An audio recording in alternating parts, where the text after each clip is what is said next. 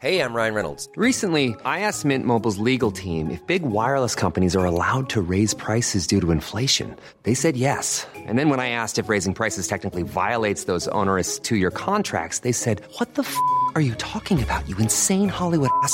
So to recap, we're cutting the price of Mint Unlimited from $30 a month to just $15 a month. Give it a try at mintmobile.com slash switch. $45 upfront for three months plus taxes and fees. Promo rate for new customers for limited time. Unlimited more than 40 gigabytes per month. Slows. Full terms at mintmobile.com.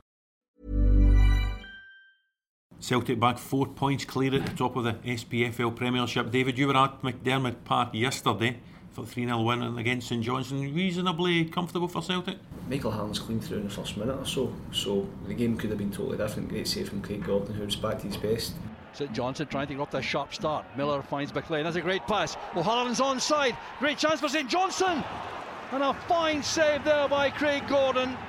The Celtic defence caught napping here. No question of offside. Against St Johnstone, I felt. So St Johnstone in that, in that score could have had a couple. You know, Hallam misses another one. Murray Davidson also misses a chance. But after Celtic get the first goal, you can see them settling down a bit. Ciftci's second after the break pretty much killed the game. And then you know the third one at that point St Johnstone are finished. This is this is where journalists really set themselves up for a fall. I wrote in a column in the Scottish Sun on Sunday that Nadir Ciftci wasn't exactly doing what it said in the tin, and Ronny Deila would be worried about his form. He certainly won't be worried about his form this morning. No, I mean, I mean he did look a bit. You know, it's amazing what a difference a goal can make. You know, he takes the first goal really well. Um, good touch, good finish, and you can just see, you know, the confidence oozing out of him after that. Um, he spoke after the game, said he's happy to handle the pressure. He knows there's competition. He knows Leigh Griffiths is doing well. Carlton Cole's here. This is Rogic. Lustig now on the move on the right. Promising for Celtic. There's Ciftci with a header. 3 0 to Celtic.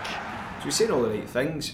He actually looks, to me, looks a bit leaner than he did in his United days, but I think he just needs a run of game. But whether he gets out of that with Leigh Griffiths being in such good form, I don't know. The, the other goal, the middle goal, Dedryck Boyata, I've heard him described as a danger in both boxes, but when he gets up for these these set pieces, he, he's a goal threat for Celtic. Yeah, he's, he's a huge goal threat. I mean, he scored a few goals this season and he, he seems to time his runs really well. I do think he's settling down slightly. I, I felt against Fenerbahce he was much better. And again, yesterday there was a couple of early scares, but after that, he stood up quite well to Hallam and Steven MacLean.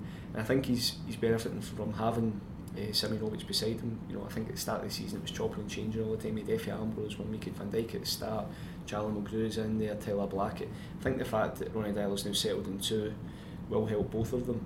And, um, and Ronny Deila was speaking after the game about how he was, he was, he was a lot happier with his defence. To, to the side of those two centre halves, Emilio Izaguirre b- back in the team for Kieran Tierney and a very emotional day. He did well getting through the day. He did, I mean, uh, you know, I don't think you can comprehend what he's going through in terms of how close he was to Arnold Peralta. You know, there's two Honduran players, friends in Glasgow, okay, playing with Celtic and Rangers, but they were close friends, they went through a lot together. The death hit him hard, he couldn't get back for the funeral or anything. So for him to go, be so professional, put on a good display in memory of his friend, I thought spoke volumes for him. And a word for our, our little pal Chris Millar, hobbled off again, man in his 30s now, David. But St Johnstone looked as if they, they missed his presence after they felt that hamstring Yeah, niggle. I mean, Tommy Wright was asked about that and obviously wasn't happy just in general, but said, oh, that didn't have any impact on the goals. But Celtic certainly started to play a bit more when Chris Millar went off. Tom Rogic hadn't really been seen in the first 20 minutes. He went on to become one of the best players because he, he operated in that role or that area that Chris Millar does. So St Johnstone definitely missed him, but it's just old age for him.